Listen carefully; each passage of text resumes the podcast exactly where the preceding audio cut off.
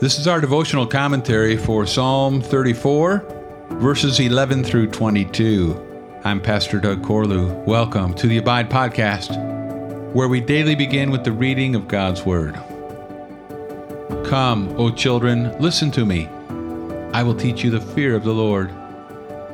What man is there who desires life and loves many days that he may see good? Keep your tongue from evil and your lips from speaking deceit. Turn away from evil and do good. Seek peace and pursue it.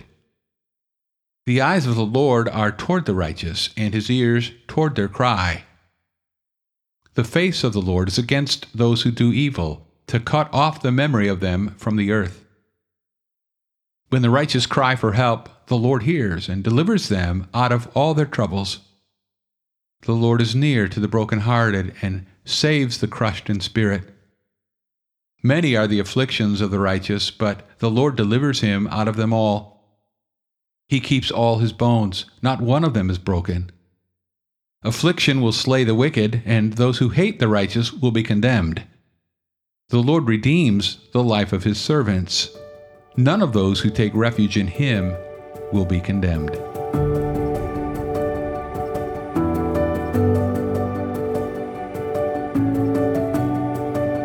Commenting on Psalm 34, the great Baptist preacher C.H. Spurgeon said, The first 10 verses are a hymn, and the last 12 a sermon.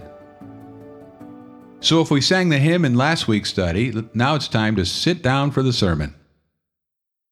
From the start, the sermon has a wise, fatherly tone, much like the book of Proverbs. The psalmist invites us to come and listen like humble children, that we might learn the fear of the Lord. The same phrase was used earlier, and now we see that fearing God is not just being reverent in our attitudes, but righteous in our actions. Negatively, it means turning from evil in both word and deed. Positively, it means doing good and pursuing peace. And the result? You will enjoy life. Since the Garden of Eden, the serpent has been convincing people that if they obey God, they'll be miserable, and that true happiness comes outside of God's will, not within it. But Satan is a liar. To enjoy a good life, you must live a good life. To love your days in this world, you must love the God who put you here.